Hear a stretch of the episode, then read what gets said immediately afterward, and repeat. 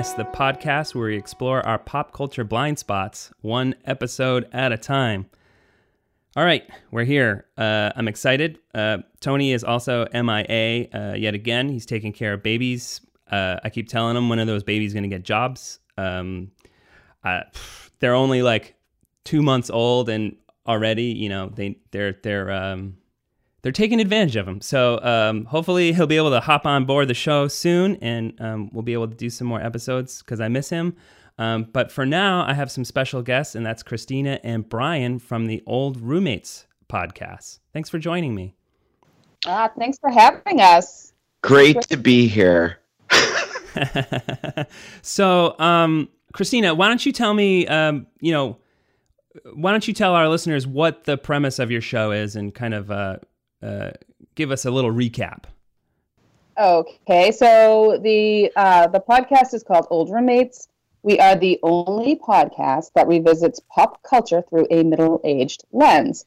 And um, so basically, what that means is we talk about, we revisit movies that we watched 20, 30 years ago, and we sort of look at it as our lives have changed. So now we're married and I have a child. So some of the movies that we might have loved when we were in, you know, college or in our 20s may be very different. Um, we may like different parts of it. And sometimes we love it, sometimes we hate it, sometimes we wonder why we even liked it in the first place.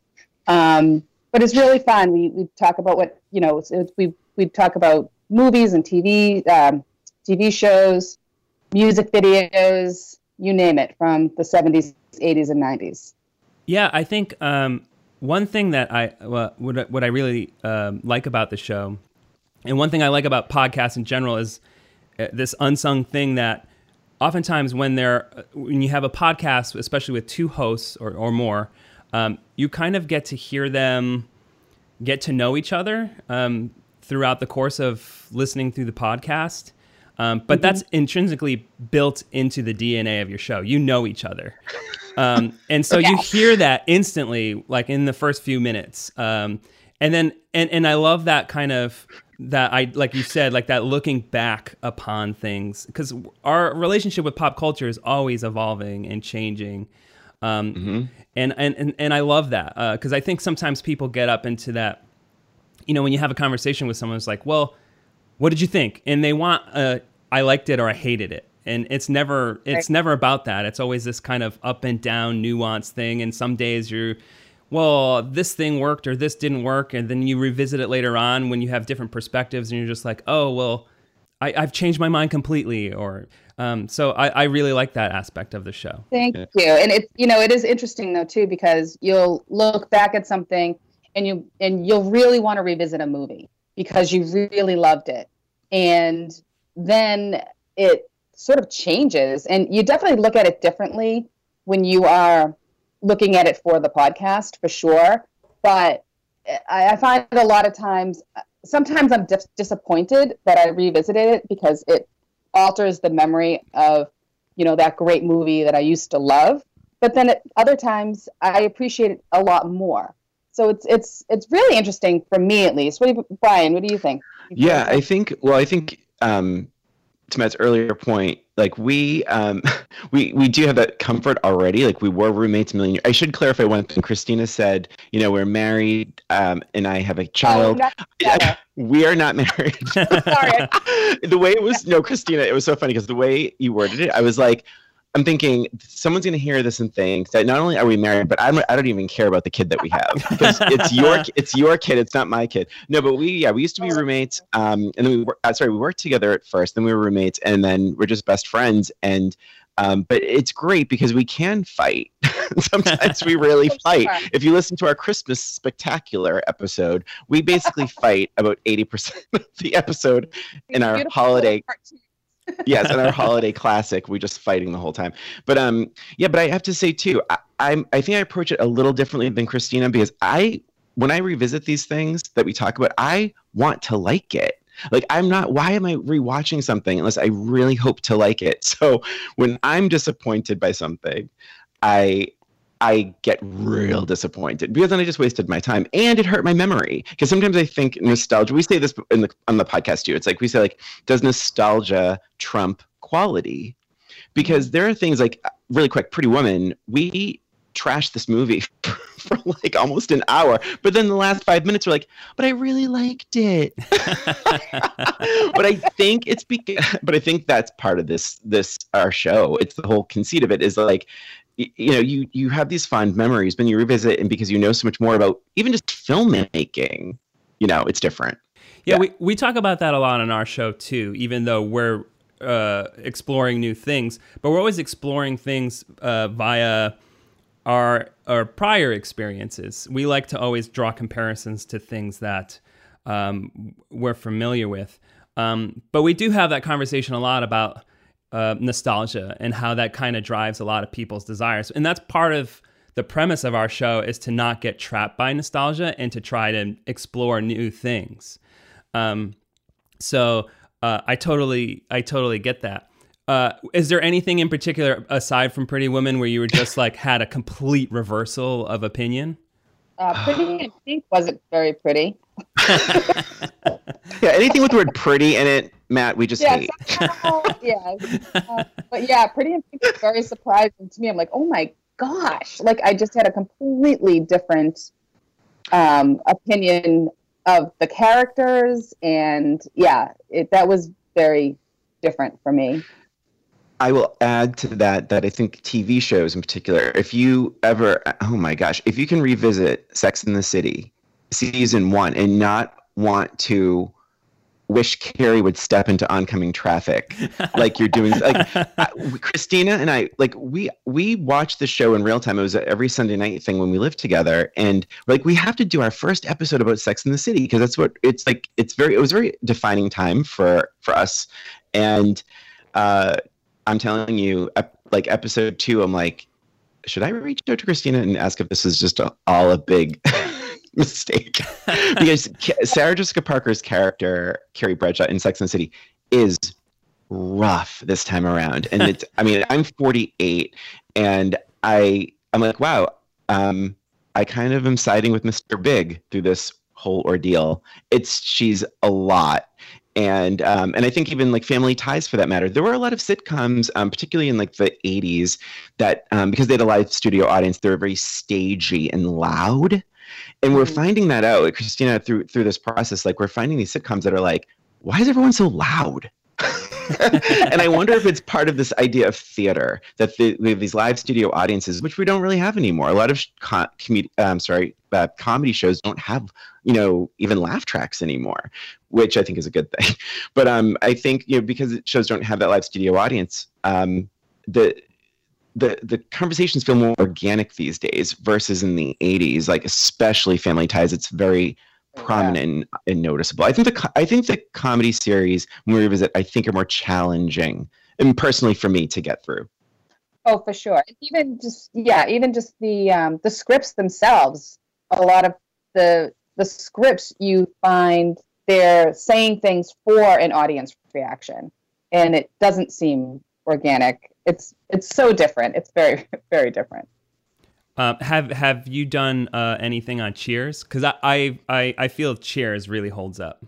We did do Cheers, and it absolutely does hold up from episode one, and that's one of our one of my favorite episodes where I'm watching it, and I think Brian, didn't you say you you ended up watching the the second season and like kind of continued to watch it? I did. I, I kept watching it. It was um yeah, it has that sort of what I was talking with the Golden Girls, that sort of comfort comfort vibe. But Christina, there was one thing we didn't we did have a great time revisiting that. However, I mean Shelley Long's character, Diane Chambers, until in the first ten episodes, she gets uh, what we would determine now as sexual assault. She gets sexually assaulted three times in the first ten episodes. Yeah. Mm-hmm. And it was laughs. it was for laughs. Yeah, that's a good point.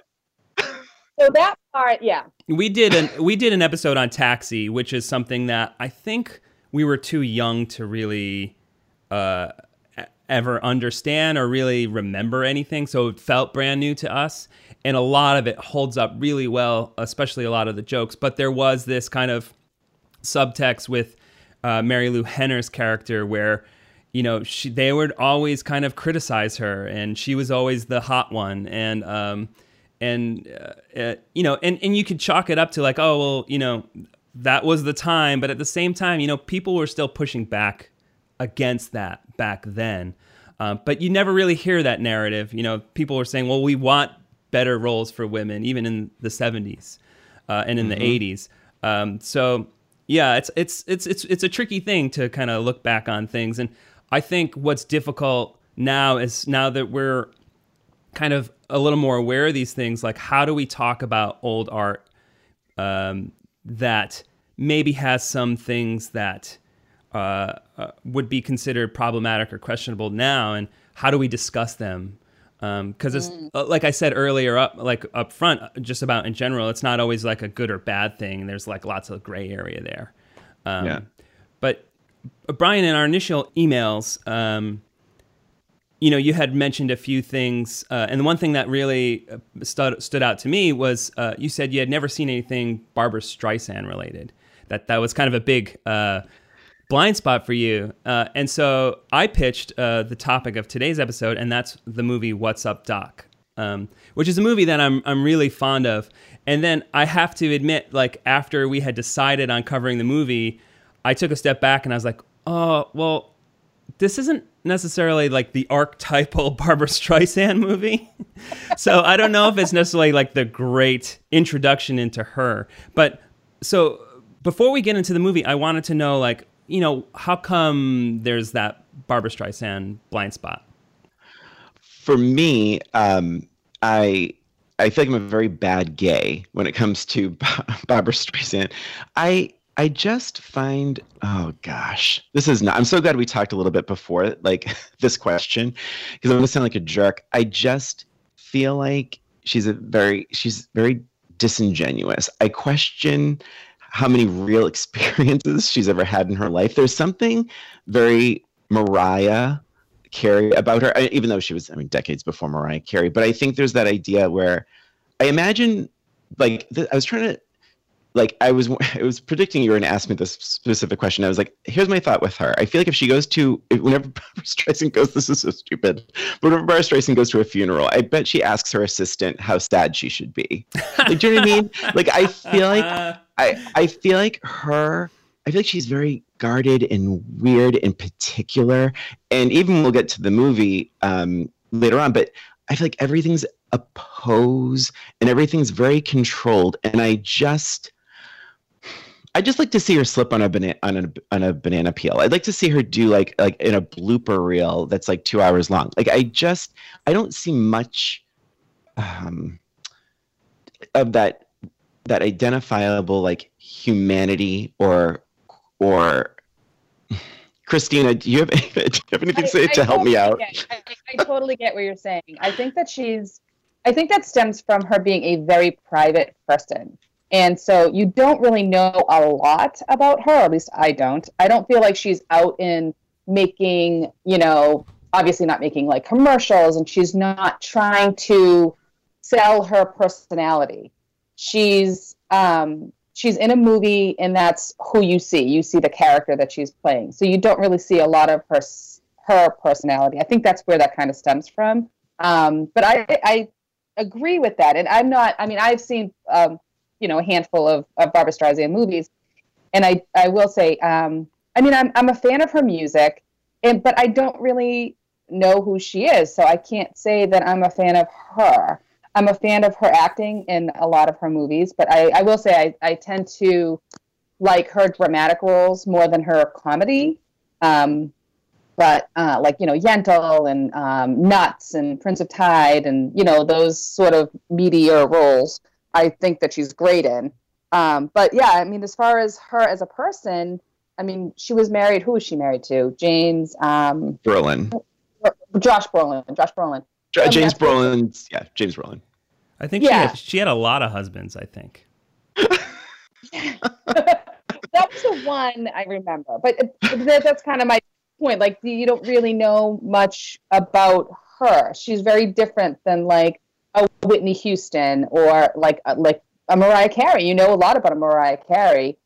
And should we though? she also comes off as like, a, so she's very yeah unrelatable, unrelatable. So for me, like I grew up, and you know, when I was when I was younger, uh, and she, like in the '90s, when she was really, it was it was more about her music because she wasn't, she didn't act um, that frequently, and so for me, like growing up listening to like Nirvana and a lot of punk and hardcore stuff, like she, that was antithetical.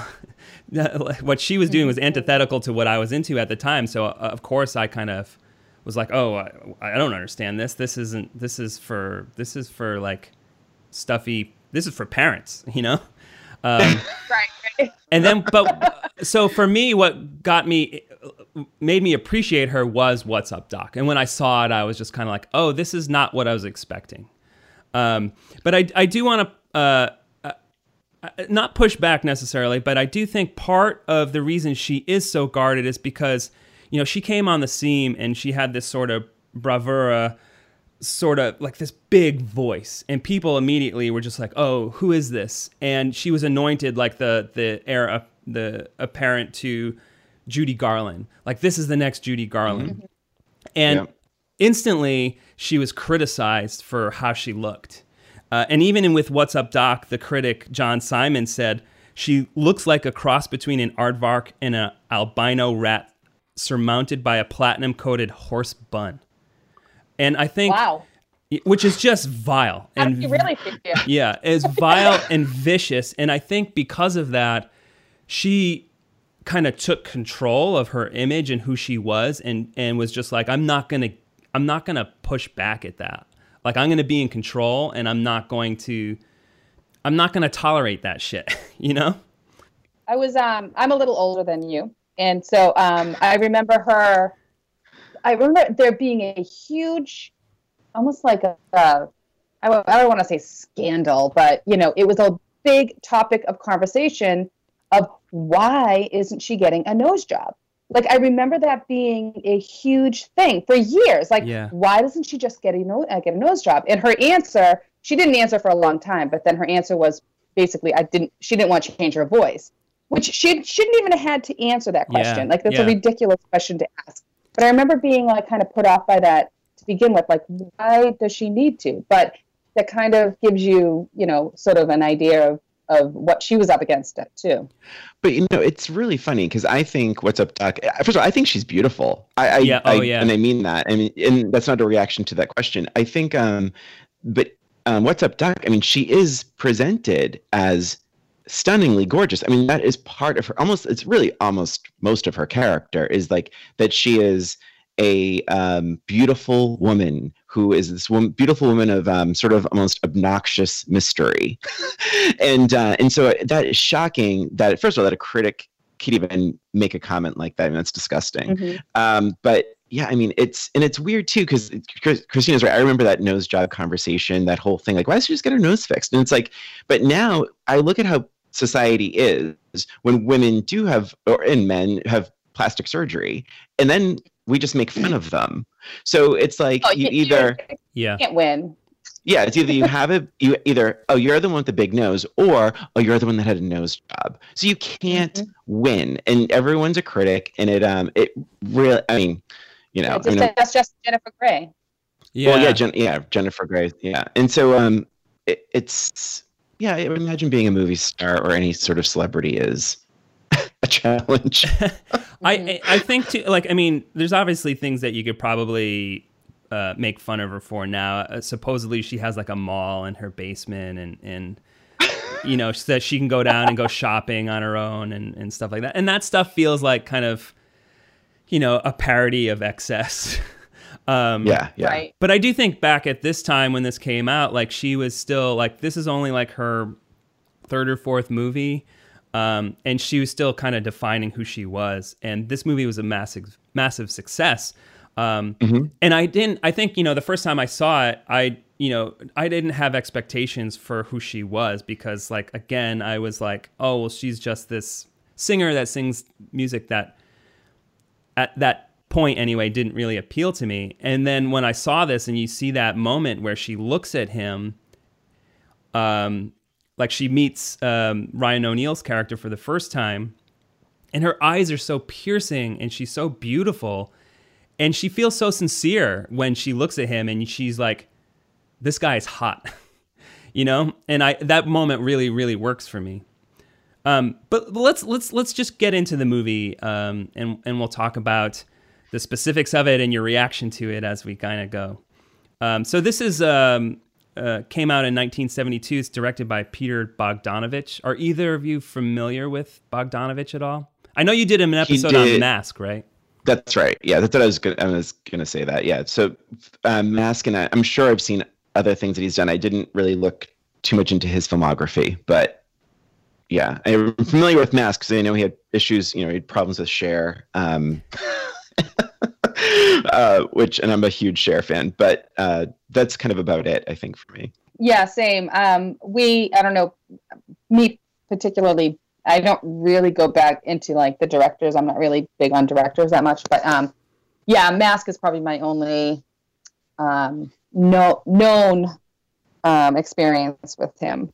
So he he did this movie. His first movie is called Targets, and uh, so th- that was like a Roger Corman production. And Roger Corman was this uh, infamous producer. Um, he still makes movies now, and basically he would make a lot of kind of trashy B exploitation movies. Um, but uh, he's known for kind of doing things super super cheap. But he it was about making money.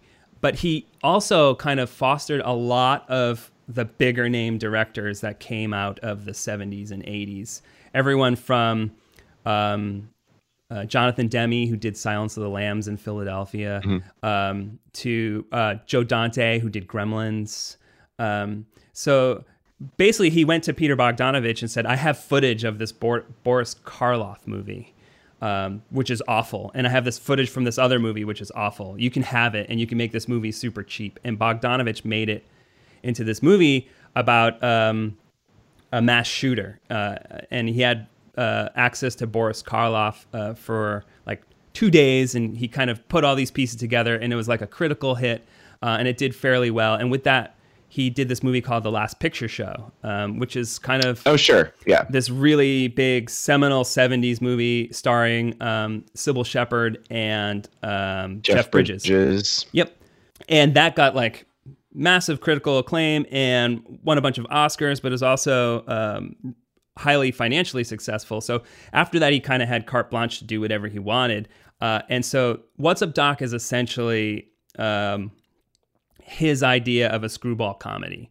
And that kind of comedy had kind of fallen by the wayside by this point. So, and Bogdanovich was always like more of a scholar than anything, and he loved like old uh, like the golden age of Hollywood. Uh, before he did movies, he was like a, a, critic, and he got to know a lot of his heroes, um, and one of which is Howard Hawks. And so this movie's kind of based off of those 30s, 40s screwball comedies. Um, and you could see that in all the rhythm of the dialogue and the back and forth and all the miscommunications and the antics. Um, but the back half of the movie is actually more inspired by Buster Keaton and Charlie Chaplin um, where it goes into um, more uh, physical comedy. And I had read too about Looney Tunes that he was inspired, like yep. he wanted to almost make like a Looney Tunes yeah. live action. and really, that's that's where the title comes from. Yeah. Mm-hmm. Yeah. Right. And it ends with a clip of a Looney Tunes thing on the, yeah. on the plane. Yeah. Let's give it like a bare bones kind of synopsis as best we can because it's kind of convoluted um, by design. Uh, there's a lot of characters, uh, but ultimately, Barbra Streisand plays this character named Judy, um, and uh, Ryan O'Neal plays this character named Howard. Uh, and Howard is engaged to Eunice, who's played by the great Madeline Kahn. Um, mm-hmm. And essentially, there's um, these four separate uh, plaid overnight bags, and um, all these characters convene in a hotel, and the bags keep getting um, switched and swapped around. And ultimately, it leads into this big kind of chase sequence in the back half um, where they're, you know, one bag is filled with uh, igneous rocks, one is mm-hmm. filled with jewels, uh, one is like top secret government files. And the other one which that's is it, that's a top secret. yeah, that's a top secret. Uh, and then Barbra, the the one uh, Judy's, uh, which is Barbra Streisand's character, is just filled with uh, underwear and uh, dictionary. Mm-hmm. um, and, and throughout the movie, Barbra Streisand, uh, her character is is um, essentially pining for um, Ryan O'Neal's character. Uh, she's trying to convince him to ditch Eunice and and and uh, go for her. Which is such a sweet thing to do to someone. Definitely. Yeah, yeah. um, and so my so my first thing, I guess and this is I took a lot of notes watching this thing, Great. and um, and I just and I'm talking, I'm like, and I kept sort of putting the time of my note in there and, wh- and about Judy, and it was like the whole thing is I don't know why I should root for Judy. Sure. Uh, do you feel the same way, Christina? I did. I was. Um, I found it interesting that you, you don't you don't get to know a lot of somewhat like Barbra. You couldn't. You didn't really get to know much about Judy ahead of time, aside from that. You could see that she was very self-centered. didn't really know what was happening around her. Mhm. Um, hence the car crashes and things like that. Um, and yeah, and I honestly didn't understand the attraction to um, to Howard either. Like, I, I I felt like I missed something. I'm like, did I miss a scene where they connected and she really, you know, fell for him? And I don't think I missed a scene, but I, it was it was kind of strange that yeah, it was kind of strange that instant attraction to him, and then she, you know, goes on to like basically his life. But um, ruin. But yeah, I felt the same way, Brian. I think really what it comes down to is that she found Howard really attractive, uh, and and he was sort of um, this kind of gregarious, you know, affable dude, uh, and and he's he's pretty knowledgeable. So like in that that first moment, I think it's more of just like, oh, who is this guy? Uh, and then so when she decides to pursue him, she doesn't know about Eunice yet. But once she starts learning about Eunice, she's kind of just like, that doesn't matter to me. But to me, uh, what I like about Judy uh, and what makes the movie work for me is that she's not so much a character as she's a concept. And that concept, uh, and this is going to sound pretty, probably a little too highfalutin for a movie so stupid. Um, but she is like the personification of of chaos. She is the embodiment of of this kind of how the universe has no control. because I don't think it's her ignorance that causes those car accidents. I just think those things happen. Because the movie, the first time we see her, she's watching someone toss pizza. She has no control over that moment. And he tosses the pizza dough up and it just gets stuck to the ceiling. So I don't think these things actually actively happen because of her ignorance. I think they happen because she is just chaos just follows her. Um, Yeah. And and and I think the the what I like about the movie is the character stuff that we do get isn't so much like dumped on us up front. It's sprinkled throughout because she is incredibly smart and she's very learned. Um, the problem is that her chaos follows her, and so she's been kicked out of tons of colleges. Um, but she can keep up with all these professors and these uh, scholars. Um, and, and, and that's kind of what endears her in some ways to not only um, Ryan O'Neal's character, but also to um, Frederick Larrabee. Uh, and that's something else we should probably fill in. Larrabee is um, offering uh, scholarships, no, uh, grants to. Um, it was a musicologist Yeah, banquet. Which is absurd, but uh, it's essentially like a bunch of scholars got together, and Larrabee is basically like, I have this, mu- uh, it was like 20 grand, and he's going to give it to whoever kind of pitches to him um, their scholastic ideas. And that one was Howard, and the other was this character, uh, which is Hugh Simon, which is pa- Right. played by Kenneth Mars. So there's all those kind of like miscommunications between all those characters. But everybody likes Judy because she is uh, kind of passionate, I guess.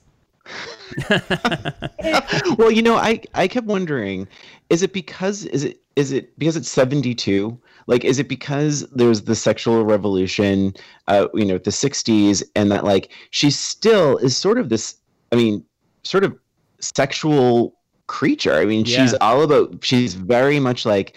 She's very flirtatious. She knows how to give a stare. She flirts, and um, and there's this this captivating sort of um, way about her. Uh, and I wondered if that was part of the like you. I know what you mean by chaos, but I do wonder, like in terms of the attraction, the men that sort of swirl around her, and even to the point where she's distracting, say, the pizza guy who you know the dough gets stuck on the ceiling. But it does seem. I wonder how much of.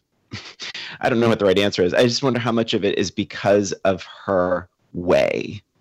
Right. Yeah. Is she captivating? Yeah. Is she that that sort of um, object of desire for Well, many people in this movie? Very, very independent, and she does her own thing her own way, and that's also somewhat new, you know. Or you know, in the '70s, it's sort of more explored, but you know, you get the sense that you know these these professors um, and you know scholars or whatever that that is in this this, this benefit, it's a new type of woman for them. So I think that also makes her very, you know, alluring in that sense that she's she's very independent and she's again intelligent and um, you know knows what she wants and and all that. I think that that's part of her appeal as well. I want to add quickly that scene with the um, it's a, obviously a very long uh, sequence with the banquet. Um, when she's sitting at the table, I feel like there aren't. Uh, yes, she is set up to be a very smart uh, person, but I feel like at that table there aren't too many connected or complete conversations because you consistently have Ryan O'Neal's character interrupting because he's so like. Flustered. I don't know, not really embarrassed. He's trying to, he's flustered because Eunice is coming down at any minute now, although she can't get her name tag.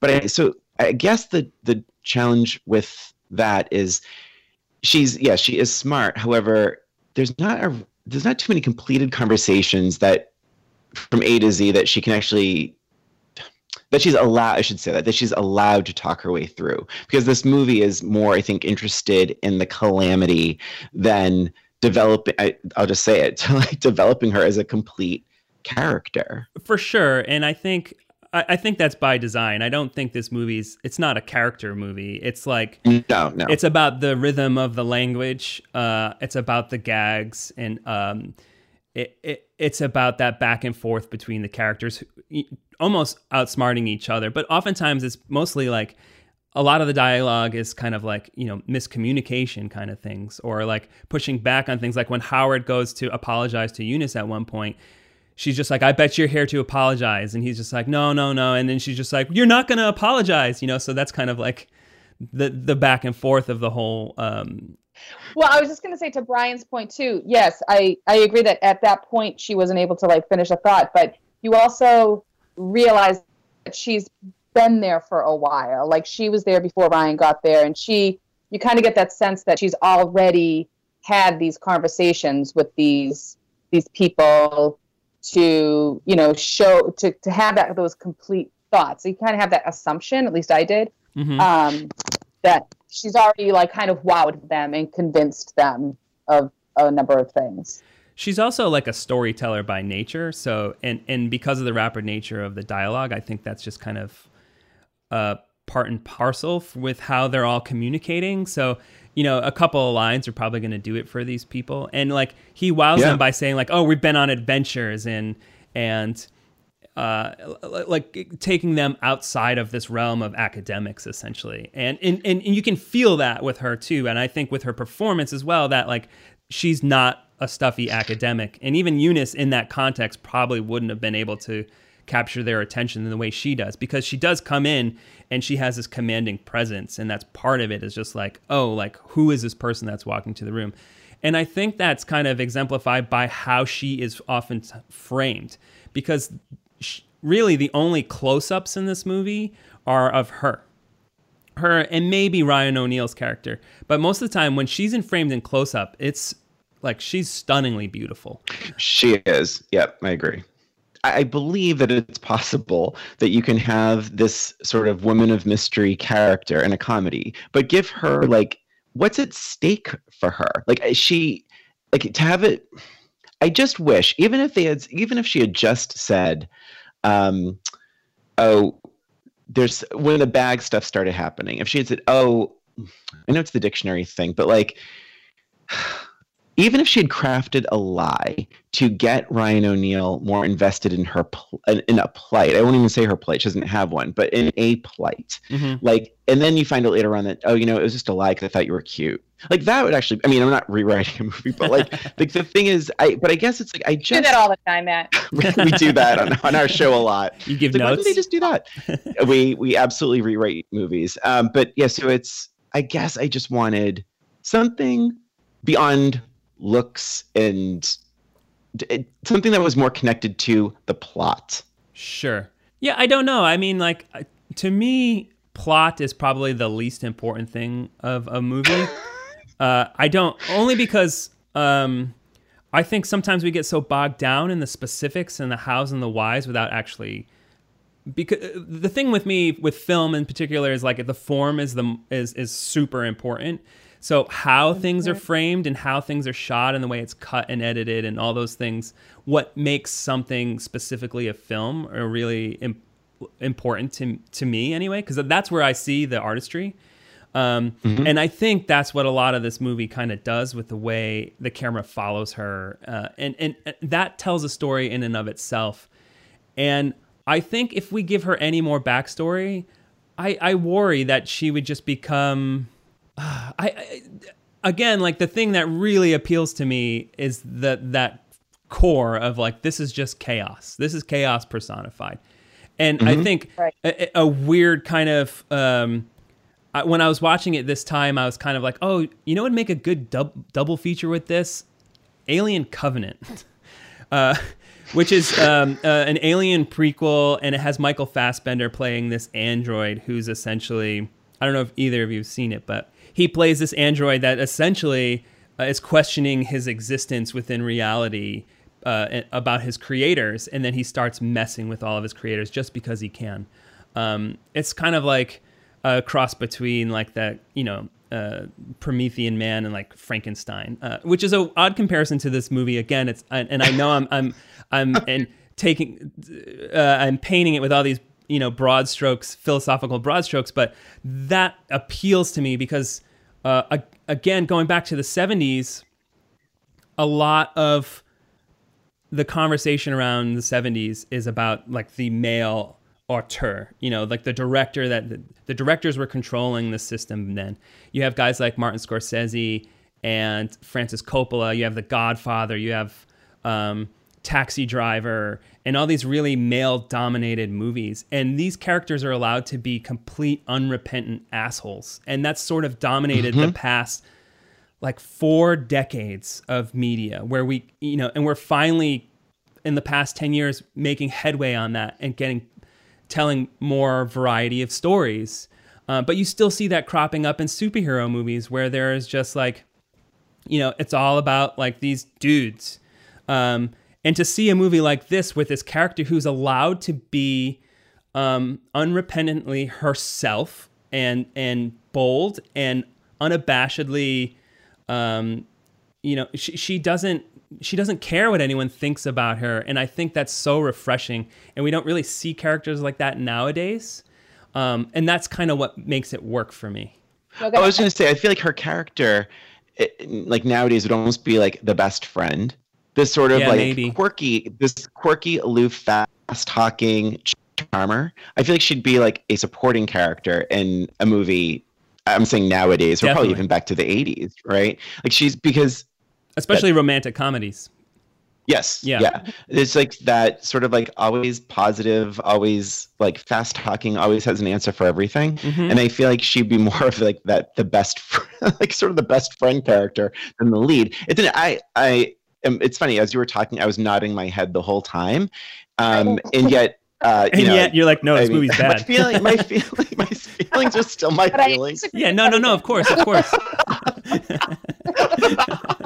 but um, I will say she is the you know in the film uh, in What's Up Doc, her character is the daughter of the judge. And by the way, I know we're not going to get too into every scene, but that the car chase and the the judge scene, Yeah. um, where it's revealed it's her it's her dad, are I think the funniest scenes um, in the movie. I was uh, truly laughing out loud Yeah. at the judge. I mean, he's just such. Um, it's a really great scene, great dialogue. Liam Dunn is the actor, and um, good stuff. And so you do you learn a little bit about her then, and you can almost imagine what that upbringing must have been like to be the daughter of a judge. You know, Yeah, for sure. Yeah.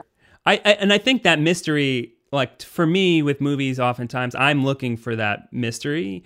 I want to be able to think beyond it and not actually have all those pieces. And you kind of get this sense in that moment where he's just, oh, Judy. And it's almost like that his reaction is just like, again, like this keeps happening. You've been kicked out of so many schools.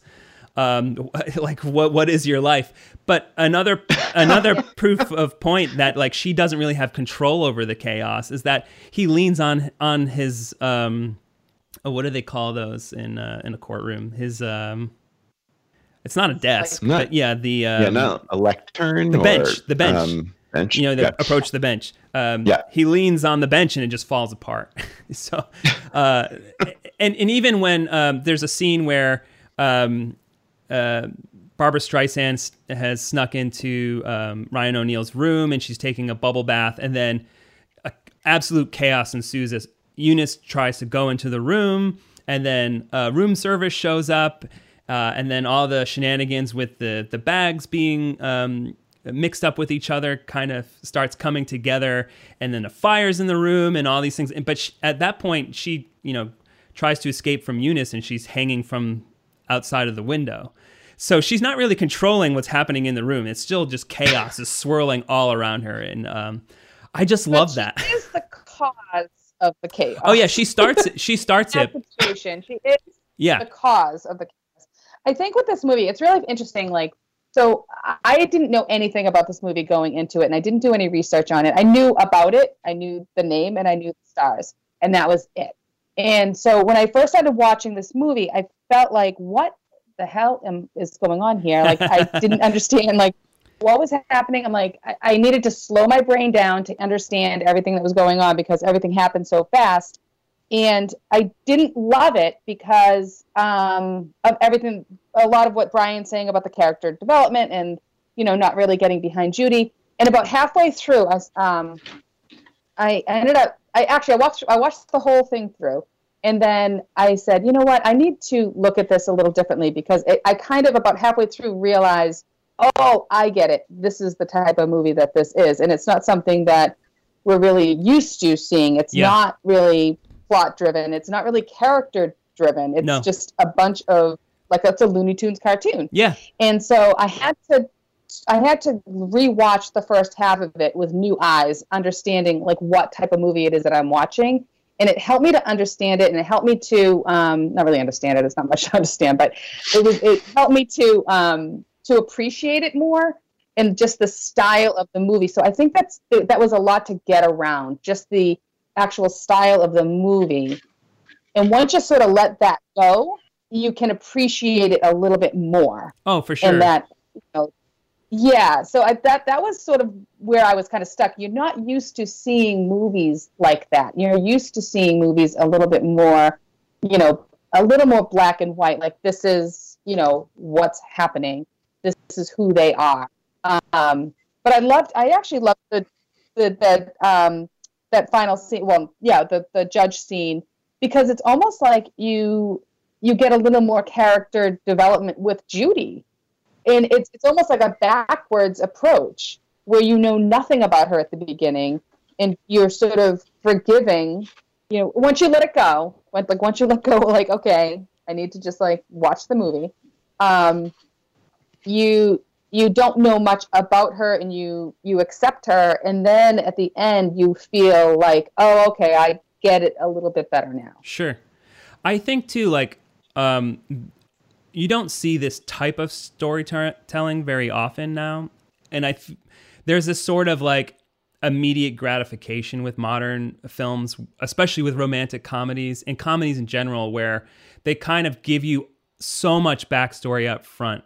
Um, and I, I, I don't really like that. I, I like that organic sort of like let's pepper it in as the characters lear- are learning about the other characters. We're gonna learn about them, and like for instance, Judy's overnight bag is just her underwear and a dictionary. But they never call attention to the fact that there's a dictionary in there. But that obviously says something about her, especially from a movie from 1972. But maybe a modern movie might be like, she has a dictionary, blah, blah, blah, and they'll point it out. You know what I'm saying? Yeah. Uh, yep. Right. Kind of like the top secret on top of the the confidential document. Yeah, yeah, yeah. Kind of make it top secret. Like that they're feeding that to us, but the dictionary is sort of like there. Yeah. But even the top secret thing, like, that's just a gag. Because, like, Mhm. there are Yeah, other oh, movies where that would be like, oh, what is the top secret thing? This is just a government thing. It doesn't matter. It's just a sight gag. You open it up and it's like, dun dun dun, top secret. and Again, it's a living cartoon. Yeah.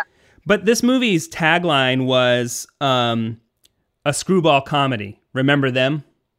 And, and and I think that's part of it too. Is like this is very much in the vein of 30s, 40s screwball comedies. Um, and and those things have by the 70s, not many people were really, you know, that had kind of fallen out of favor. And especially now, you know, screwball comedy isn't as much of a you see it more in maybe television shows, that rhythm of dialogue, uh, than you do on anything uh, in theaters.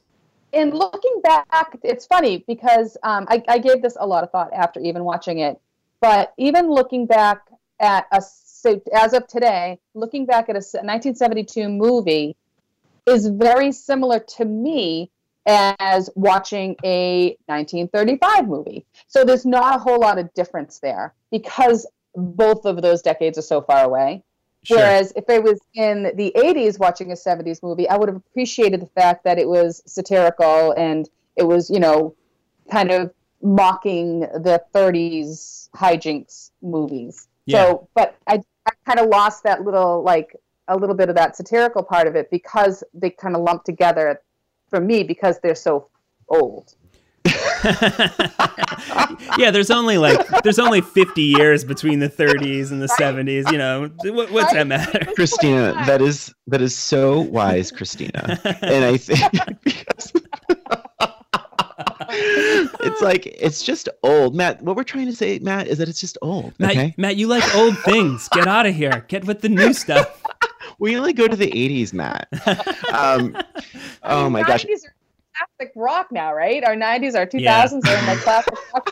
Now. No, on, I- that's that's one thing I talk about with my friends all the time. The shocking reality that like bands like Nirvana or um, you know like the first like Dr. Dre and Snoop Dogg album are older to now than the Beatles were to then, and that's just like no, no, what is happening? It's crazy. Yeah, Matt, I do have a Matt. I have a question for you. Yeah, sure. If I can, if I can flip this just a little. What is your least favorite part of this film? this movie. Yeah. I think in a lot of ways it's maybe a little too academic because it is beholden to things that came before it. So, um, like this movie, like after you've seen Bringing Up Baby, you're just like, oh, okay, you're you're doing a version of this, um, and and also like the back half, like uh, some of it feels like. Um, like an homage and kind of replicating things that I've seen from the 30s and 40s. Because like the f- 30s, 40s might be my favorite era of film.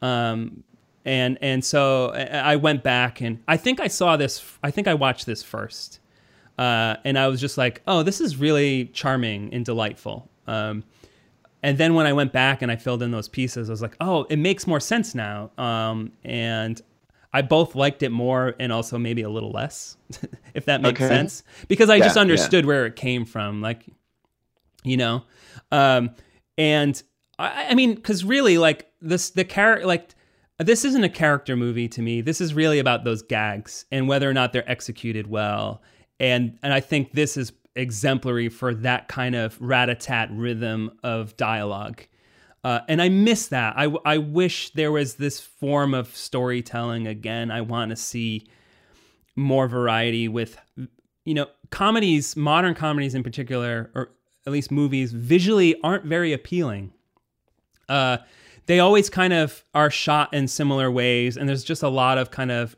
close-ups um and it's a lot of people talking. Like you instantly think of like Judd Apatow movies and stuff, and they visually are really drab. And this movie's gorgeous.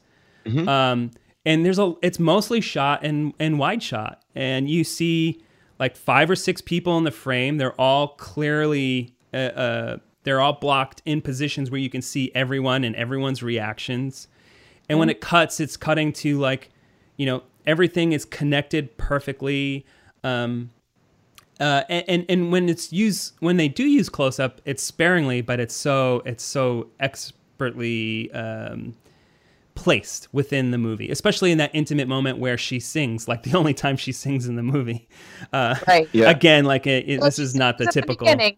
Yeah, that's During her song cre- at the beginning. Yeah, and those are those are that's a Cole Porter song, um, which is again another kind of 30s 40s thing.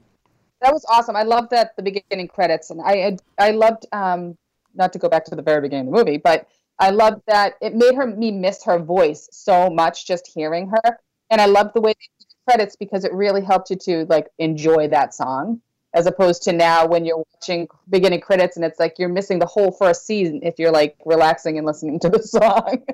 Yeah, and it, and it also has that great detail where it has a storybook, which should re- really that whole first few minutes should it, it really tells you what you're gonna watch. It's all you know. It's got the storybook. It has the hand that's going through. So in the hand that's flipping the page is actually kind of like, you know, brushes the. Um, there's like a when it says "What's up, Doc" as the title, it has like a lipstick, you know, like a kiss that's on the page, and he, the hand kind of brushes it. It's kind of playful. You never really see that kind of interaction, but Yeah. that kind of like storybook thing, that's like a Disney thing, you know. yeah. And so I think and that's what it's telling you right up front. Like this is not going to be like like a, a standard romantic comedy. This is going Yeah. to be a fairy tale in a lot of ways. I will say, I think in terms of some good stuff with, involving um, Streisand, like her line readings are incredible. Oh, yeah. like there's a she is. I mean, there's a lot of dialogue that's like you know goofy, corny, and very like um, rapid fire, and she just nails it. And there's some long scenes, and I think I'm trying to think of one in particular, but like maybe leading up to when she sings, or it's either right before or right after, because it's in my notes around that song. But there's a, a stretch where they're walking, and she's just like, and I will say I think she does a much better job with that dialogue than Ryan O'Neal, uh, but she's just rapid fire. Whereas I think O'Neal almost has a tougher role in the sense that he talks to himself a lot. He gets his words mixed up, and then he has to correct himself. Mhm. And then there's that, and then he breaks the fourth wall a couple times, which is an interesting choice. I mean, you know, it's a crazy movie, um, but yeah, I I did think she did an amazing job with so much of the dialogue. Yeah, and everything she said was rapid fire. Like I felt like everything she said was just like this. I almost had to like pause it a little bit, say, "Wait, what did she say?" But it, it caught up to my brain. Yeah.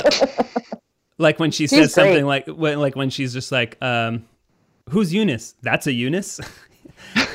you know? But I will. Can I say something really quick about Sure. Eunice? Yeah. I do feel like I was a bit team Eunice in the sense of like she kept. Um, what is Ryan O'Neal's character's name? This is Um, Howard. Howard. Like he, she kept him in check. I feel like he needed it. He was a bit of a space shot, and um, and so I think there's that. But I I had a I struggled with this film because they because Judy's beautiful, Eunice is unattractive, and I really had a problem with that. I think Madeline Kahn is the the courtroom scene. I would argue she's Madeline Kahn is beautiful in that court. Her hair is flat. She looks like meek Yeah. and I think she's actually quite beautiful anyway. But um, it's a weird choice for a film, even I think in 1972, to say um, this is the beautiful woman and this is the unattractive woman, and it, just But I felt wonder, Brian, I wonder if they really felt that Barbra Streisand was the beautiful one. Like, I don't know if people then, like we're saying it, we I agree. I think she was beautiful too, but I don't know that people saw her as beautiful then. And I don't know when they're doing the casting, they felt like it's a beautiful woman against um, a not so beautiful woman. I think they were more thinking about there's a controlling woman and someone that is completely chaotic. And that's the choice between those two. I don't think anyone was saying, "Oh, Barbra, she's gorgeous." Like, then let me any- then let me remind you of a quote. in this in this Are you talking about the? I think I know which quote you're talking from from the, the, judge. Yeah, yeah. That's that's he- that's a that's a wrong kind of rough. Yeah, it it's is. rough. Yeah, I it think is. maybe I'm not. I mean, seventy-two. Uh, you know, but I mean, uh, I, when he's when she says they molested me, and he said, I find that you know hard to believe or whatever. Some whatever he said or. Oh um, no, I wrote it down. What did she? write? There was like actually, I laughed at that. All right, I'm a woman. I can laugh at that. Yeah, no, that's unbelievable. That's what you It's yeah, that's Unbelievable. unbelievable. Well, I mean, they do they do saddle her with this like helmet wig, which is Sure. ridiculous. um, but I, I think the movie, to its credit, also knows that her relationship with Howard isn't a good one because Howard doesn't care about her. From the get go, he's just kind of like whatever. I don't I don't care. And he even says like she says at one point, "Oh, like I want you to think of me as a." He's just like, "Oh, I don't think of you as a woman," you know. yeah. Um, and so in the end, she actually gets her own happy ending where she True. she goes off with uh, Larrabee, and he's just like, "Oh, this is like this this wonderful woman who's going to tell me what to do." Like he needs that in his life. Whereas maybe Ryan O'Neal's character kind of needs that chaos because he's trying to control everything. Right. And I will say, Madeline Kahn was my favorite part of the entire movie. Like, I loved every single scene she was in. She was just a delight. She, I feel like she just breathed such nice, fresh air into every scene. I love her, and I think you know she's she's she seems to be kind of forgotten to time, maybe, but she steals the show Yeah. in, in everything she's in, whether it's this or Young Frankenstein or Blazing Saddles or Clue. Um, She she's remarkable. She just has this really idiosyncratic uh, screen presence and her line Yeah. deliveries too, because I think it's very easy to take a character like Eunice and make her just gross and unrepentable Yes. and you just hate her but you don't you feel bad for her the whole movie and um Yes. and and, and kind of secretly love her uh and and as you were saying before how Barbra Streisand's character could probably be in a modern movie as a sidekick you could also see Eunice's character being just a complete villain for modern Yep. movies Totally. yeah, Totally. and, and I think that's what makes makes it kind of that that balance is really um, what makes it work. and just that this is uh, her first film. Yeah, and she has that that commanding presence. Like when she's saying what do you mean you can't find me? I'm right here. And then when she says later on the same scene she's like this is outrageous. And like you can just that little line being wasted by so many people. And she it is Yep. like it's a meal. that little clip of this is outrageous. She just makes the most of it. And it is so funny oh yeah, She was up for an Oscar. It was like best newcomer or something like that, and um, she didn't win it. Um, Diana Ross won it, Hmm. which was weird for some. I forget what it was, but she should have won.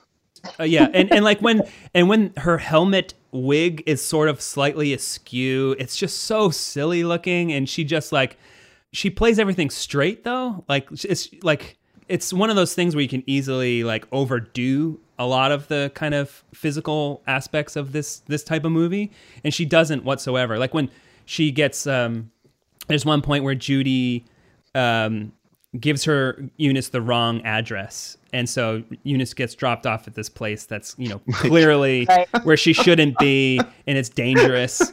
Um, and, and and she's kind of like her reaction to it is just wonderful, and then she walks into this this kind of shack kind of and sees these robbers who have one of the um, plaid overnight bags, and it has the um, Howard's uh, igneous rocks. That's her only reaction to these these thieves. Right. I do think it was interesting that they filmed that she a lot of times she's wearing a very bright color. Even her bathrobe is like I think is bright blue, but she has like these blue dresses where there's scenes where most of the time um, oh, she has a I wrote yeah bright uh, bold colors. And they're like in Howard and Judy tend to uh, often be in black and white or neutral tones, and so I think there's an intention behind it to have her be garish in a way. And that's what i'm saying about the attractive versus unattractive. But i agree it, it maybe it is more about like the controlling figure versus the chaotic one um which makes me feel better about it. But i did feel like i did to, matt to your earlier point i did feel like i found myself feeling sorry for her for eunice most of the time Too definitely. I think that's by design though. Um, but again, they give her a happy ending. Mhm, You know, yes. they give her the her perfect mate. He's just like so excited, like, yes, tell me what to do. he was he was a great character too. I really liked Larry. He was really great. I liked every time he was on on the scene too. He was great. And, and there's a super super young Randy Quaid in this too. Yes, yes. Faces? You know, I don't know. Do you rem- remember Mabel Albertson? Probably not, because you guys are young. Um, she was in um, Bewitched. Oh, She okay. was uh, Darrin Bewitched, and I recognized her right away. And I'm like, oh my gosh, I love you! It was very exciting. Mabel Albertson, she's great. the production design in this movie is amazing. Um, and that's by Polly Platt. And that is uh, Peter Bogdanovich's ex wife. And actually, so they were married and they did their first two movies together. And during the last picture show, Bogdanovich cheated on her with Cybill Shepherd. Uh, And he was like, I believe, like 10 years older than Sh- Cybill Shepherd at that time. After they had split up, they had two kids together. Uh, but they they worked really really well together and she's actually the one that brought him the book last picture show and said we sh- you, we should turn this into a movie and she later Ah. became a pretty successful uh, producer in her own right but um, for this movie uh, peter bogdanovich was like all right we're casting cybill shepherd but he wanted to continue working with polly and polly said i'll continue working with you but cybill's not going to be in this movie That was a good. That's that's fair. That's yeah, fair. and I don't I don't know if Cybill I can't imagine Cybill in this role. Although Cybill did do a bunch of movies with Peter later uh, that are are pretty great. Um, but that's another story for another time. But back to the production design. Like I love the design of the hotel and like all the wallpaper is so cool. Uh, And even Larrabee's uh, his house is really cool. Like all that kind of seventies Art Deco, like the big pillars and all that stuff. Um, and some of it, in some ways, reminds me of like this feels like a big influence on Wes Anderson with its design. Um, Oh, sh- But I just love the way everything kind of looks in this, and that's all partly by her, and it- the way everyone is dressed, and I think everything feels kind of appropriate. And um, Well, I will say to that point, I did like the um I wrote the granny uh, maid with the gun. yeah, that's amazing. great. like there is a weird juxtaposition there where it's like she's an older gal, Yeah. but she's wearing this um you know, sort of a maid outfit, and then she just has this gun. She's just like shooting the gun, and I I did I laughed out loud at that. Oh, That's- it, it, that's the moment too where so there's like a sort of like a melee at Larrabee's house where basically every character has kind of um, gathered. Uh, and all the bags are getting switched around, and they're trying to. Everyone's trying to get the bag that they desire, uh, and so chaos ensues. And the thieves with the guns are shooting, and the guns are going off, and one of them drops it, and then the maid picks it up and starts shooting kind of haphazardly, and it hits this giant like like this giant piece of art that's like a foot and the foot comes down and kicks this other thing and oh i mean Yes, if that doesn't show you what kind of movie this is and then there's like a literal pies in the face uh, at that point Yeah. Right. yeah Oh my gosh, exactly. yeah yeah. but we, we haven't actually talked about the whole extended um, chase sequence, which I just think is so elaborate and really just uh, really well constructed. This movie came out, I think, like three or four years after this movie called Bullitt. Have you ever heard of Bullitt? It's Steve McQueen. Yeah, and that's movie is famous for a chase sequence through the streets of San Francisco. Uh, that's all all cars, and it's a serious like cop movie. Uh, so this is sort of uh, parodying that in a lot of ways. I was imp- I was really impressed. Arizona. Reminded me a lot of the Raising Arizona car chase. Oh yeah, yeah, yeah, yeah, for sure. Yeah. Another movie that's like a this is- living cartoon. Absolutely. I think uh, so. This I looked it up, and this is like 19 days to shoot the car chase. Mm-hmm. Uh, over 30 stuntmen, and um, and over a million dollars just for the just for the car chase. And apparently, they Wow. like those famous stairs that uh, from San Francisco that kind of zigzag back and forth that they drove the cars down. Yeah. Apparently, they didn't ask for permission to that do that, and there's damage to those stairs that's still there to this day. Oh my gosh. yeah, but like there's like a like that whole sequen- sequence with the two guys with the plate glasses. They're going back and forth, and the brilliance of that moment is is is like you know the the glass is going to smash. You just don't know how it's going to smash. Mhm. Yeah, Right. it's, it's so great, and they're like riding like this little uh, cart with like a. Uh, like one of those kind of uh, it- it's got like a storage thing in the front almost like a like a cooler in the front of the the bicycle And the bags fit perfectly in it. yep they put all four they, they, they take all four bags Oh, they put them in them. and then they drive through like that that parade with the Chinese dragon, and she's like, "I can't see." He's just like, "You're just see, you just see a Chinese dragon." I will say, in terms of stunts, I one thing I noticed even in the beginning of this film, when, when Barbra Streisand's crossing the street, when Judy's crossing the street, uh, the cars get so close to the people, and it's Mm. throughout the car chase, and they're driving by. I think like a wedding, a wedding's coming out. I, I don't know how someone wasn't killed. In all of these scenes, there's a and it's throughout the movie. There's these cars that get super close, and I don't think I don't think that's a I don't think the Streisand scenes are stunt doubles. I mean, maybe I mean you might know more. They than are, me, yeah. but they're very they're then they're flawless, flawlessly done. Because I was like, Yeah. that got really close. In fact, I believe Barbra Streisand's stunt double was a man. Um, so, like, I think I'm assuming there's like there's some close-up stuff where they're almost tow. They're probably towing them. So, like, they're Okay. like their their bicycle that they're on is Oh, probably sure, sure, being sure. towed. That way, the camera could stay locked on and they don't have to worry about it. Um, but there's a lot of stuff like there's credible wide shots that shows like a whole street and like taking turns on the street um, that are just it's so impressive to see It is. um, or or going backwards on the bicycle. Like, so they're going down the hill, and then at the bottom of the hill, they go up a hill, but they don't have enough momentum. So then they go back down the hill, going backwards. And it's just, it's all so impressive to see. Because nowadays, like, they just do like a lot of CGI. um, Absolutely. yeah. but Right. again, like, this stuff is all like, he was just like, I want to make something like Buster Keaton. And like, these are like, all these gags are just the entirety of Buster Keaton movies. Um, where he put his life on the line in order to entertain people Yeah. Right.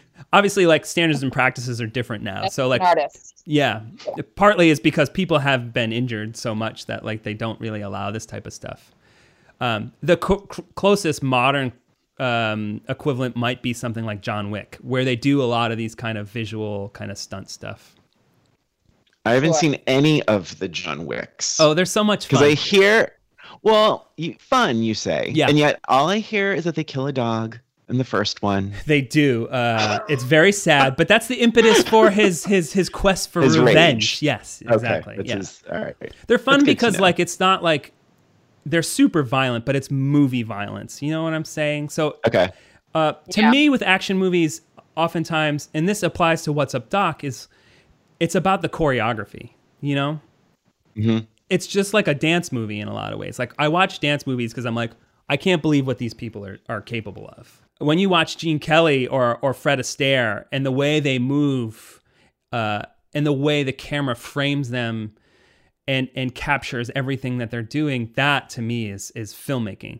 And so that's what I look for in action movies as well. Is like I want to see that choreography and it make it feel like there's so much thought and attention put into that. And you see that at the ending of of What's Up Doc with all of these chase sequences.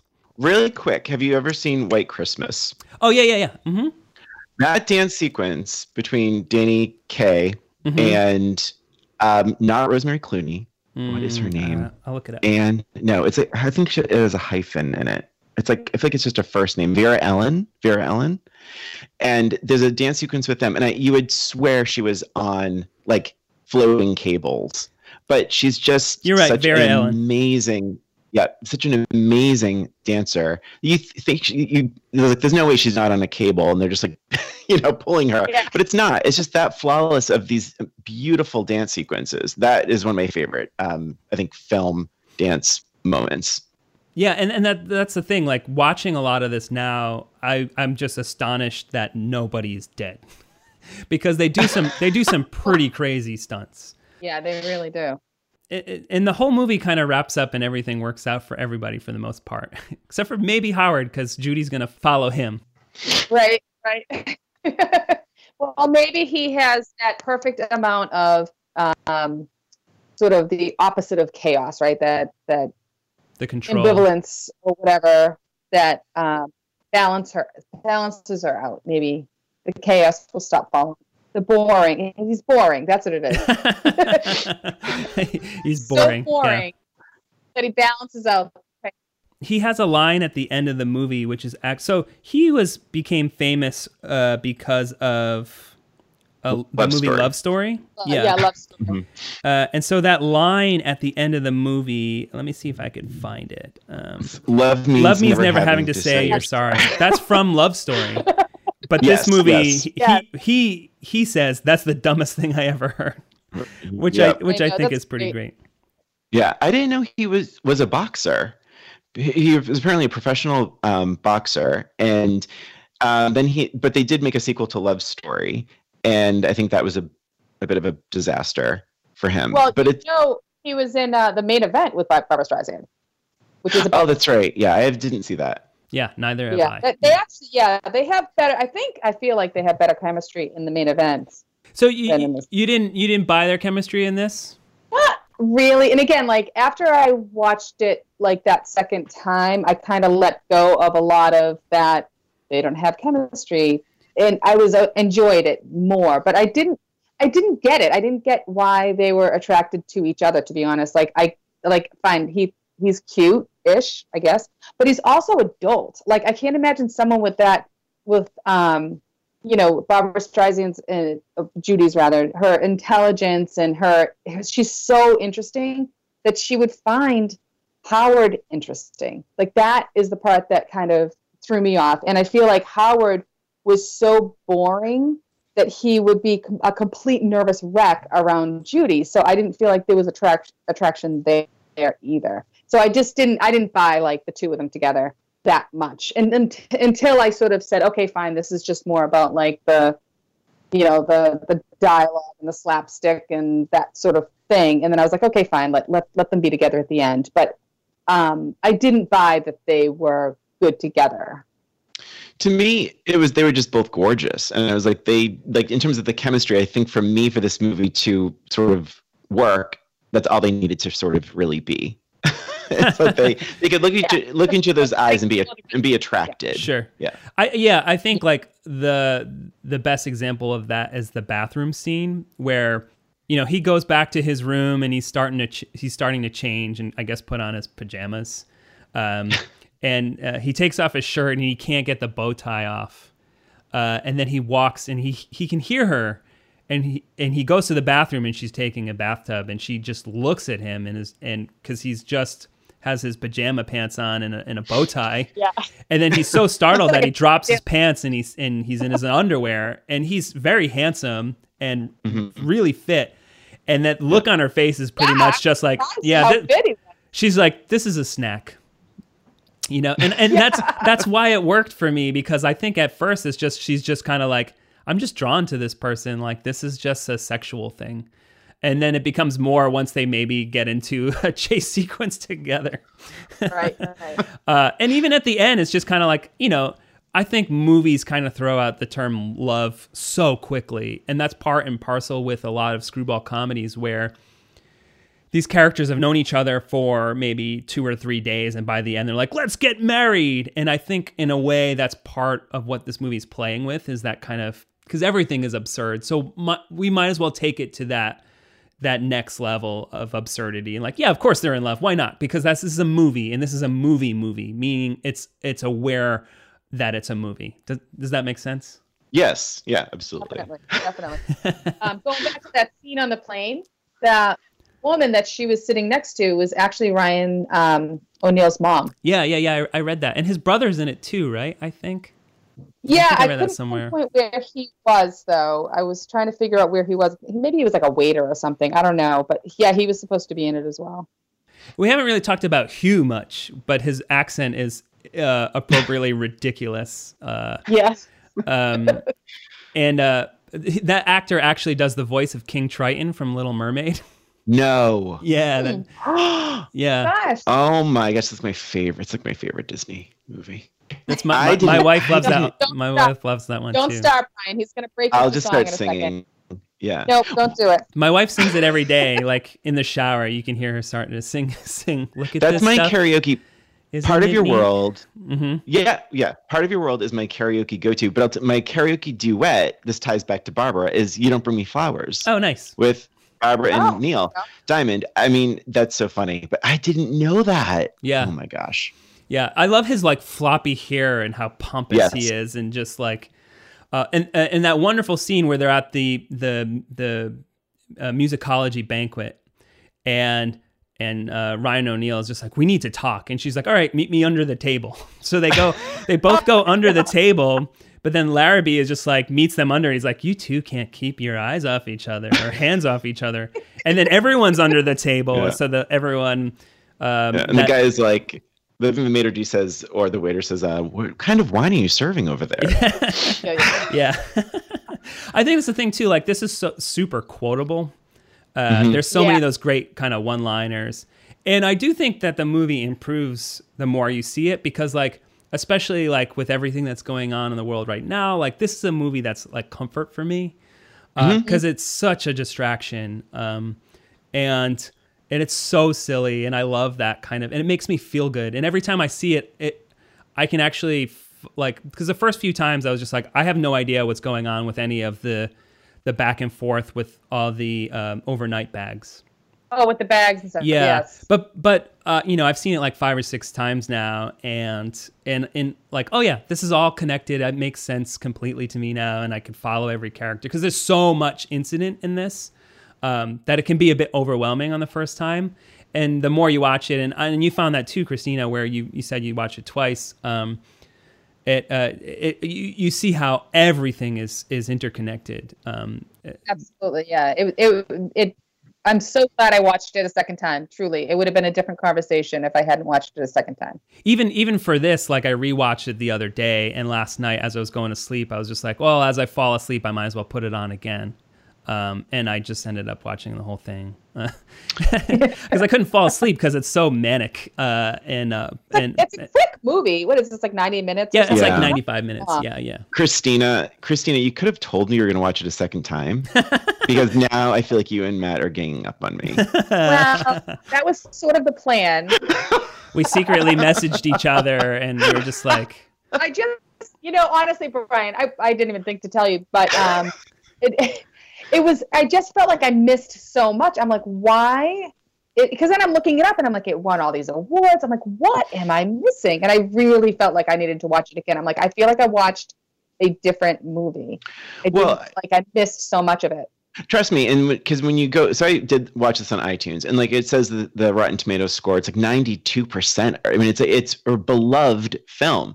So I think is. I so I think I went in with like, oh, this will be slapsticky with something a little extra, but it's like, oh, no, this is just full on slapstick, Yeah. and um, I think, and that, and that's, I think, I don't know what I was.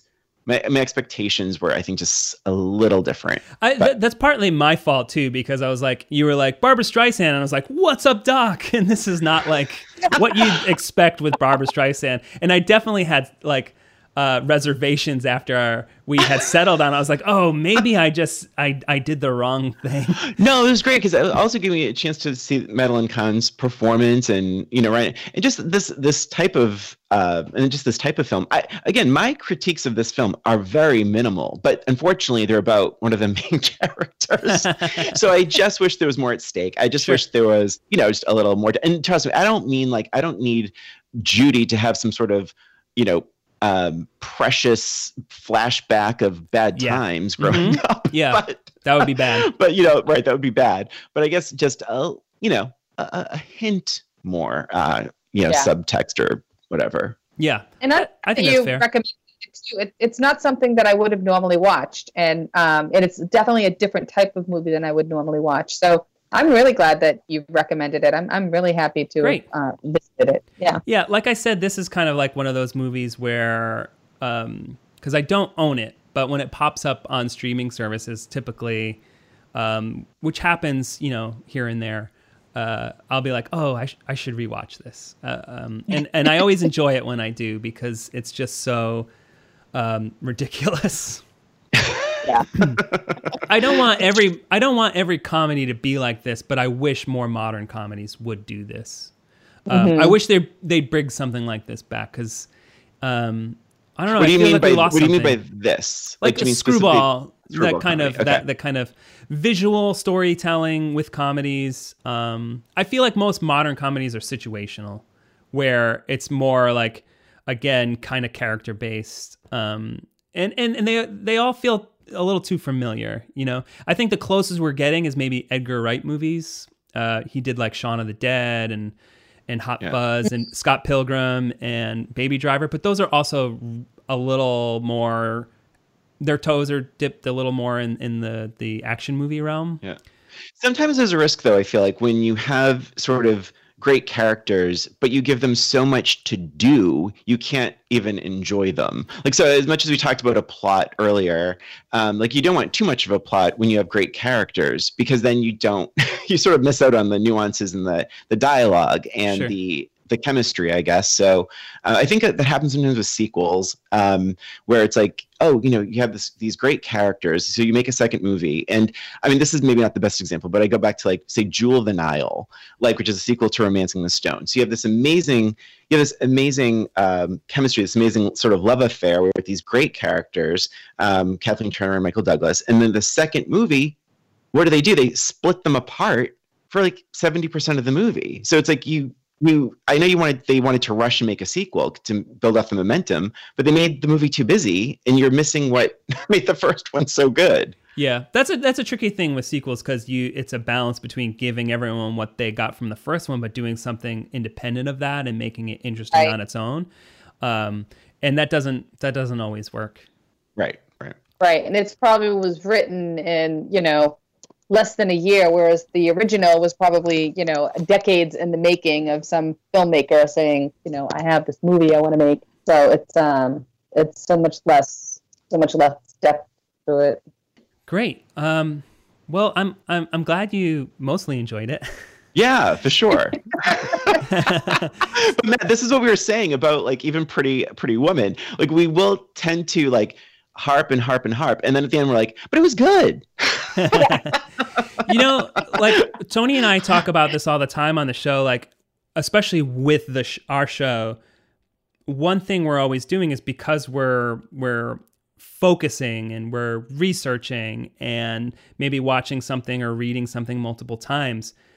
Um, you're almost looking for the value in it as opposed to looking for the things that don't work. You, you know, it's almost like a glass half full kind of thing, because I, I think everything uh, is on a on a spectrum. It's not like black or white, uh, like we said at the top of the show.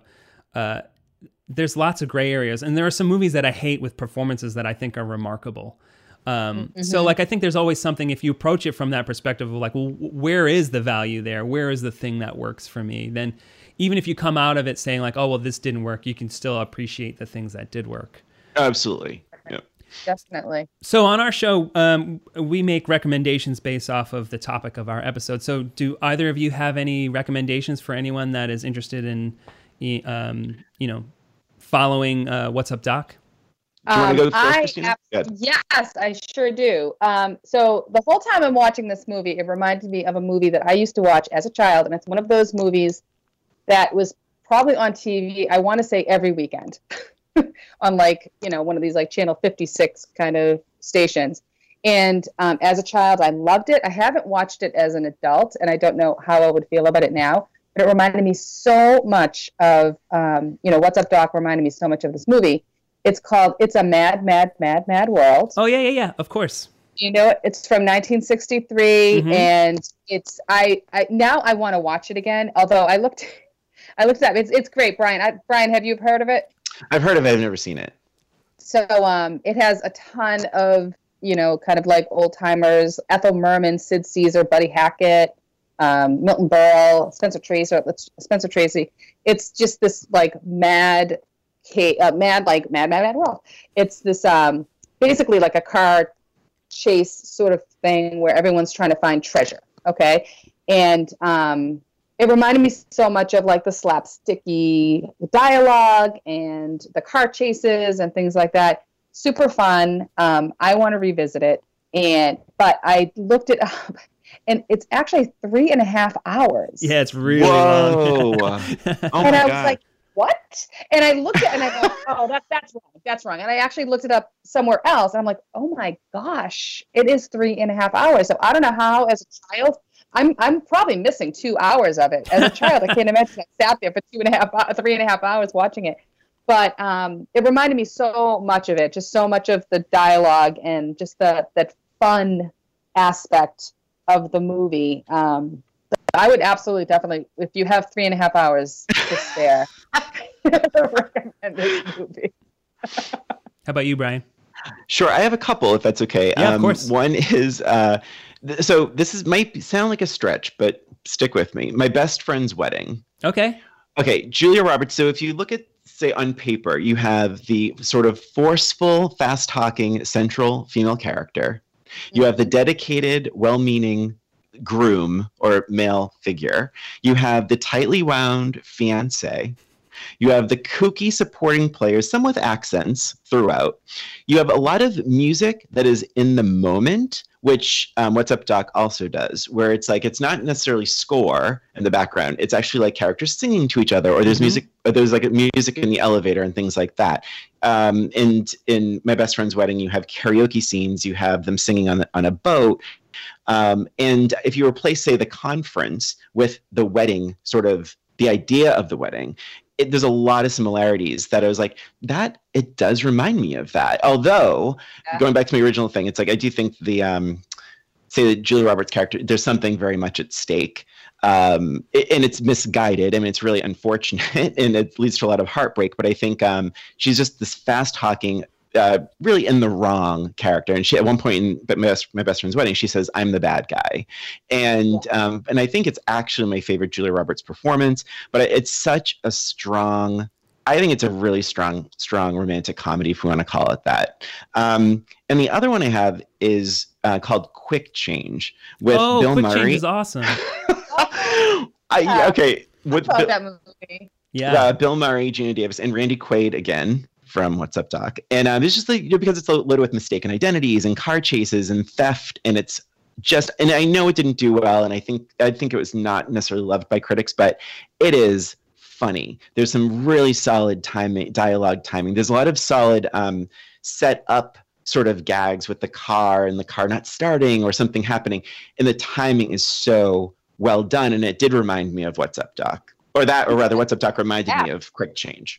I think Quick Change is actually has uh, kind of gained a cult following um, recently, and I do think I've seen a lot of critics kind of come around on it, saying like, "Oh, this is secretly a, a pretty great Bill Murray movie." Mm-hmm. Um, so I have actually uh, three recommendations. Um, so the first one is, you know, if you want to see the origins of What's Up Doc, you should go back and watch uh, Bringing Up Baby, which is by Howard Hawks, and it stars Katharine Hepburn and Cary Grant, um, two of the greatest actors of all time, in, in my humble opinion. Uh, and essentially, it's the same story where Cary Grant is um, studying dinosaur bones, uh, and um, and Katharine Hepburn kind of plows into his life as this force of chaos. Um, and, and Cary Grant is engaged to be married, um, uh, although his fiance doesn't play as big of a role as Eunice does. Um, but it's um, more kind of madcap screwball antics. Um, Cary Grant in like a pink frilly robe, which is crazy for the 30s. Um, just like unbelievable chemistry between the two of them, and maybe like Katharine Hepburn, uh, she's just absolutely stunning. Uh, the first time I saw it, I absolutely fell in love with her. Uh, but it's it's a really funny movie. It also features a, a an actual leopard. Um, that's oh wow. yeah, and, and when you watch it, it's scary because it's a it's a real leopard. And if you read behind the scenes stories about it, like they were scared. That wow. embarrassed Hepburn, to say, I've, yeah, embarrassed to say I've, I've, never seen it. Yeah, it's so much fun, and if you appreciated uh, What's Up Doc in any way, you'll see the parallels between the two. He essentially kind of remade it. Uh, there's no chase sequence at the end, but it still has that kind of like, you know, it revels in in putting tons of characters into one space and having them all ricochet dialogue off each other. Sure. So, what I want to recommend next is actually there are two podcasts that I want to recommend. I want to recommend this podcast called The Plot Thickens. Uh, it's a brand new podcast uh, by Turner Classic Movies. And the first season, um, the show is hosted by Ben Mankiewicz, um, who's also a host on Turner Classic Movies. And the first season is all about Peter Bogdanovich. Uh, and it so it was like a seven episodes, and it just charts his whole career. Uh, and he had like a pretty crazy life. Uh, he's like best friends with Orson Welles. Um, you know, I already talked about his his um, first wife, Polly Platt, and how he Polly cheated Platt. on her um, for Cybill Shepherd, and it talks about his relationship with her, and it talks about all of his movies and how he had one girlfriend that was murdered. Um, but it charts his whole career, and it's really fascinating. And he's really Bogdanovich himself is, is just an interesting character to listen to. Um, uh, he's really good at impressions, and uh, he has a real love for film and film history. So it's, it makes for an interesting listen. Now, the flip side to that is the latest season of You Must Remember This, which is Karina Longworth's podcast about forgotten stories and lives from uh, old Hollywood. And this season, she's actually doing um, the show on Polly Platt, which is Oh, wow. um, Peter Bogdanovich's ex-wife, and essentially she's telling the story of this alternative narrative about how she deserves more credit for his early success um, and then her later life and the success she had as a producer and how hollywood has kind of forgotten about her even though she was really important to a lot of this era of filmmaking. Um, and so far they're only up to the part where they're filming uh, the last picture so but it's still it's pretty great so far. Uh, and and it's interesting as like a counter to the plot thickens, where Bogdanovich is telling his own story, um, and the two of them kind of uh, contradict each other in some interesting ways. And I don't think the truth is obviously discernible because, you know, w- we're not actually we we weren't actually Well, there. Uh, I think anytime you mix divorce into any history, things are going to get really weird. it's their own interpretations of things happening too. It's uh, yeah, it's Yeah. she, but it's really interesting to hear these two kind of narratives and how they ran parallel uh, and to hear Mhm. these perspectives um, so yeah um, that's uh, those are the things i recommend It's also great if you haven't heard it yet. You must remember this. She does a great. Uh, s- I think it's six episodes of Joan Crawford. oh yeah that was a great one yeah. Oh, oh yeah so it's good. stuff. It was so good. Yeah. that show in general is like not just the Polly Platt uh, new season. Just the show is great. If you're interested Yep. in Hollywood and, and old Scandals. Hollywood and classic Hollywood, yeah, scandals, yeah. Um, so so um, tell our listeners where you could find us. Sure. Um, basically, uh, we're old roommates, so you can find us on, I mean, everything: iTunes, Spotify, uh, Stitcher, any podcast hosting um, site, and on social. Follow us on Instagram and Facebook. I would say Twitter. We have a presence on Twitter, but not a str- not, not a strong one. We're very active on Facebook and Instagram, though, and um, and yeah, and so it's just at old roommates um, is our Right. is our handle. Uh, do you have anything interesting coming up on the show? Oh gosh. This week, uh, this week we released the Bodyguard with Whitney Houston Oh, and yeah. uh, Kevin Costner. So we re- revisit that. Um, what else is coming up? Eight is enough. We're, we'll be revisiting. Be interesting. And um, To Wong Foo. oh wow, I haven't seen that. Yeah. Those are all movies that I haven't seen in a probably since they came out. Yeah, I listened. I, I listened to the Beetlejuice episode and um, When Harry Met Sally because I actually just watched When Harry Met Sally a couple Oh. days ago. Harry Met Sally was one of my favorite episodes. I loved it. I love. I mean, the movie itself is great, and Yeah. Um, so I love the episode. Um, yeah, there's quite a few. We've, um, we're almost at a year now. It's a weekly podcast, and uh, August will be a year.